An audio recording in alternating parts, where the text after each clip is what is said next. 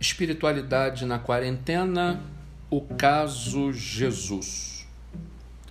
O Evangelho de Mateus, no capítulo de número 4, registra processo de quarentena vivido por Jesus Cristo.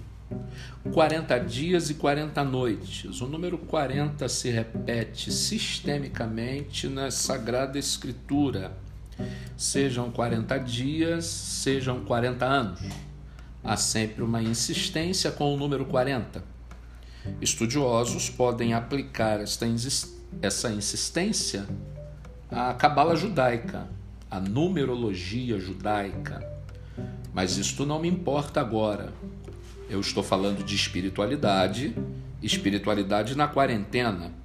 E encontro Jesus como personagem histórico, e estou falando do Jesus histórico, não do Cristo da fé, Estou falando do humano, não do exaltado, até porque ainda não está ressurreto.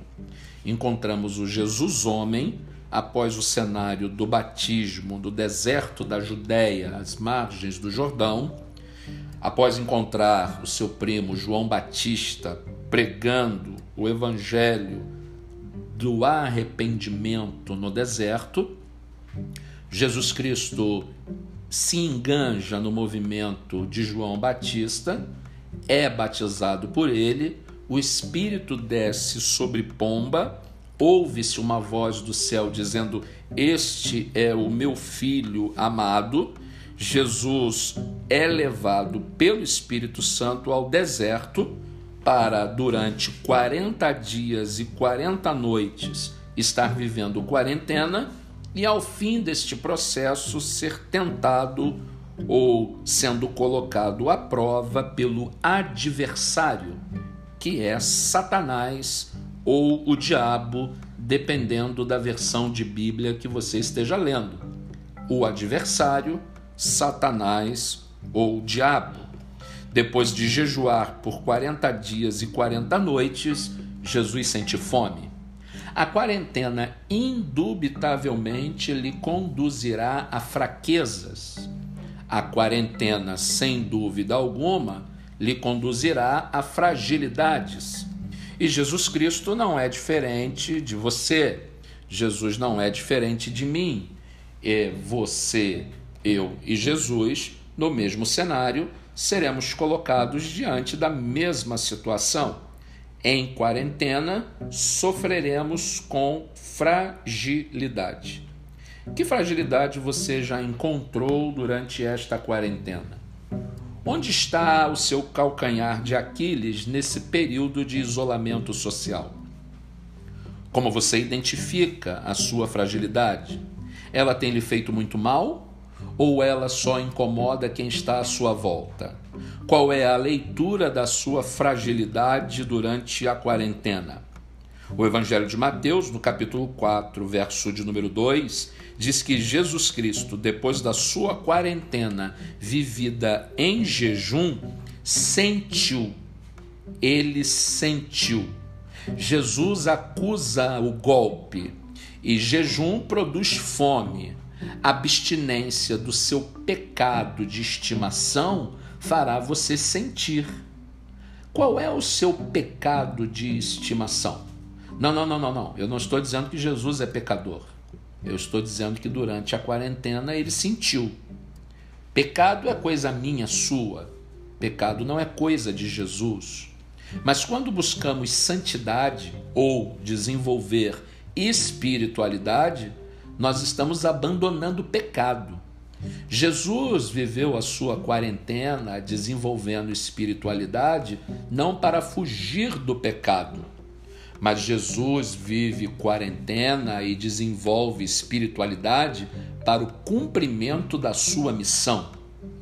Para qualificá-lo, talvez, precisaria Jesus de qualificação? Para autoconsciência do exercício da sua missão? Já teria Jesus compreendido que ele era o Messias, o Salvador? Ou o que teria dito Jesus a Maria quando abordado por ele no casamento de Caná, nas bodas de Caná, quando Maria o aborda dizendo que ele deveria fazer o milagre e ele diz a Maria: Ainda não é chegada a minha hora. Será que Jesus precisava de um momento para conscientizar-se da sua missão, do seu ministério e dos seus dotes divinos? A verdade é que as perguntas são muitas, mas Jesus, depois do batismo, é levado pelo Espírito ao deserto e durante um jejum de 40 dias e 40 noites, ele é tentado pelo diabo.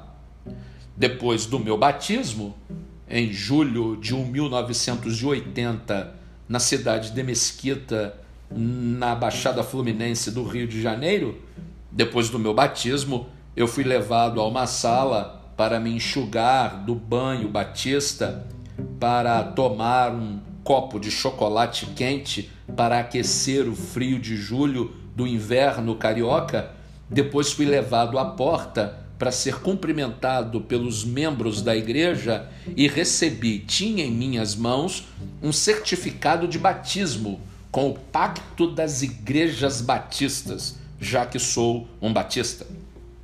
Fui cumprimentado, parabenizado, elogiado e acolhido por uma comunidade de fé. Depois do batismo, este foi o tratamento que recebi. Jesus, depois do batismo, é conduzido pelo Espírito ao deserto e posto à prova pelo adversário, ou o Satanás, ou o diabo. Jesus vai viver a sua quarentena no deserto ele vive 40 dias e 40 noites numa experiência única, experiência sua, experiência completamente reservada. Todavia, nós encontramos o registro de Mateus. Jesus compartilhou isso com alguém e isto chegou até Mateus. E Mateus registra por achar importante o período de quarentena, porque períodos de quarentena sempre serão inesquecíveis. Eles são marcantes e ao final deles nós encontramos peso. Jesus sentiu o peso da quarentena e, ao sentir, ele tem fome. O texto bíblico diz que exatamente neste momento o diabo aparece. E quando o diabo aparece, ele trabalha de forma peculiar com Jesus trabalha de forma personalizada. Não há tentação do diabo universal para todo mundo. Nem tudo que é tentação para você é tentação para mim. Nem tudo que é tentação para mim é tentação para você. Em Jesus Cristo há uma tentação peculiar ou tentações peculiares. O diabo chega até Jesus e apresenta-se a ele com a primeira tentação trabalhando na sua limitação. Sim, o diabo é limitado.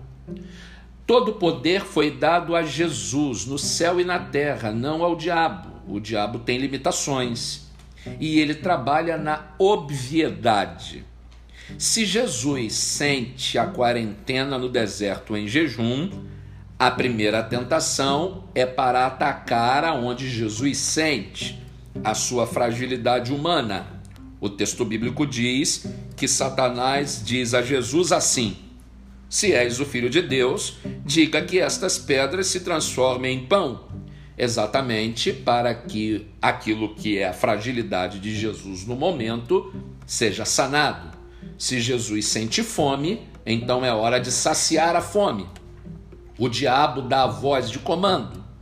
Fragilidade na quarentena é ouvir a voz de comando daquele que é o adversário, daquele que não está a seu favor. Cuidado, que durante a quarentena a paranoia não está a seu favor. Cuidado, que durante a quarentena o desespero não está a seu favor. Cuidado, porque a negação da praga durante a quarentena não está a seu favor. Muito cuidado para não ouvir a voz de comando de quem está contra você. E Jesus diz ao diabo: Não só de pão viverá o homem, mas de toda a palavra que sai da boca de Deus. Eu acho que dá um tempo e o diabo dá uma volta. Jesus segue com a sua quarentena E o texto bíblico nos aponta que o diabo volta e ele volta tentando Jesus novamente, agora com um novo elemento. Ele diz a Jesus, depois de levá-lo ao pináculo do templo: Se és o filho de Deus, joga-te daqui para baixo, porque está escrito: A seus anjos dará ordem acerca de ti, para que te levem em suas mãos, para que teu pé não tropece em alguma pedra.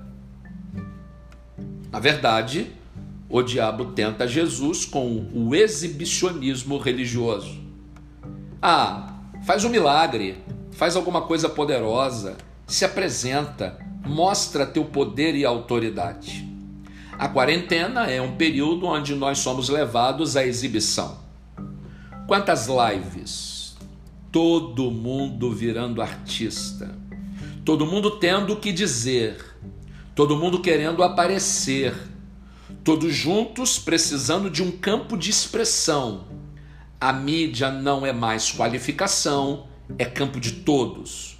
E Satanás tenta a Jesus com isso: mostra-te, apresenta-te, revela o teu poder. E Jesus diz a Satanás: Não tentarás o Senhor teu Deus. Exibicionismo não é coisa do divino. Exibicionismo não é coisa do sagrado. Portanto, cuidado com a voz de comando durante a quarentena. Exibição não está a seu favor. Acho que depois o diabo dá uma volta. Jesus segue na sua quarentena. E o diabo vem com a terceira tentação.